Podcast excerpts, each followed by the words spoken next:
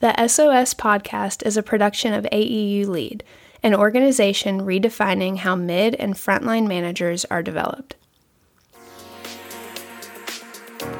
Hello, and thank you for joining us.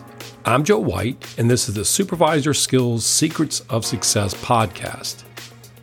As we enter the middle phase of season three, we do so with continued emphasis on fundamental skills needed for effective frontline leadership. In today's episode, we're discussing conflict resolution. An essential skill for anyone leading a team, I will be offering some ideas for ways to tactfully diffuse confrontational situations when and where they occur. That said, let's get underway. Conflict in the workplace is unavoidable. It's a naturally occurring consequence of human relations and interactions in proximity to one another.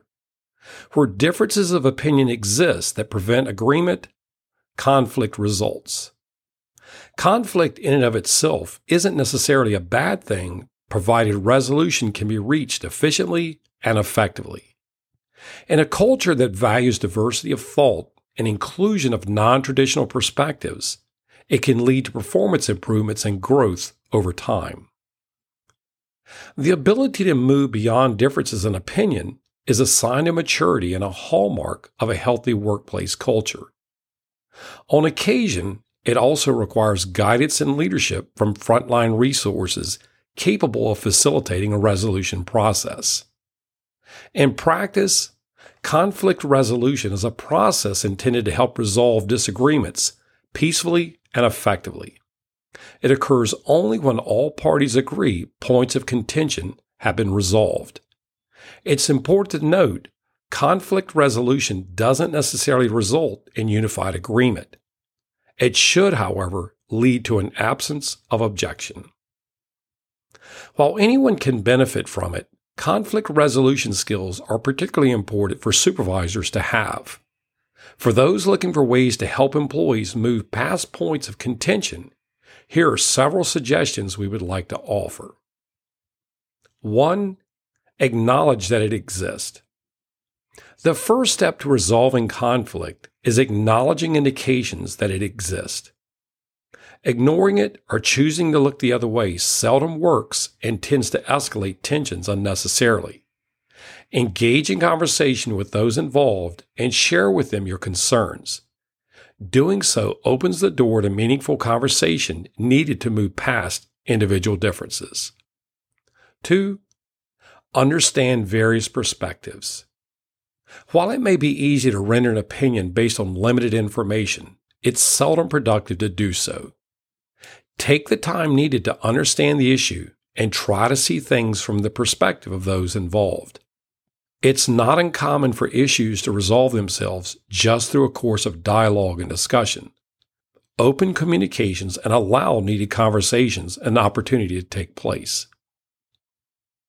Three, recognize emotional attachments. More often than not, individual perspectives reflect how we feel and not necessarily what we might think about the situation or circumstances involved. Help all parties involved separate feelings and emotions from logic and reason.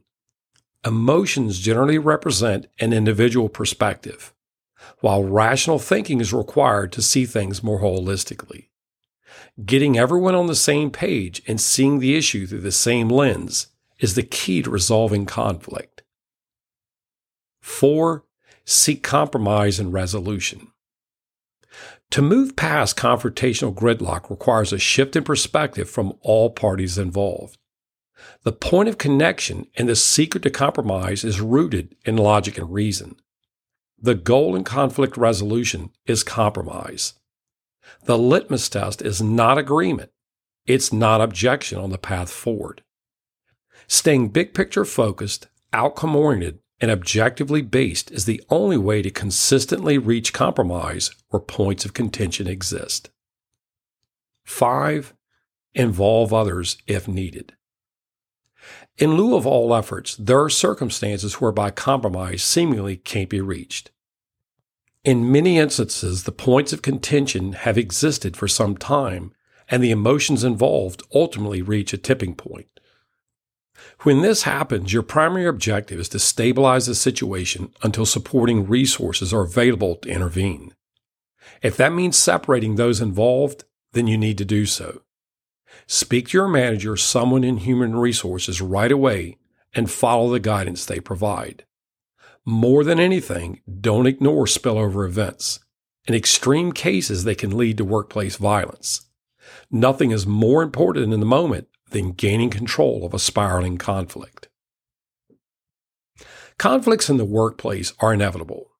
They're most often rooted in emotions and represent differing opinions held from the perspective of those involved. Engaging in conversation to better understand the issue more holistically is an important first step. It also helps you elevate the conversation to one involving principles of logic and reason. Provided you're able to make this transition, resolution most often can be reached. Above all, compromise is the goal and not objection the key to moving forward. Thank you for joining us. We greatly appreciate your time as a listener. Our next podcast is scheduled for release in less than two weeks on July 25th. For that episode, we'll be discussing communication. Following that episode, we'll take a break in August and return in early September with a topic involving workplace safety.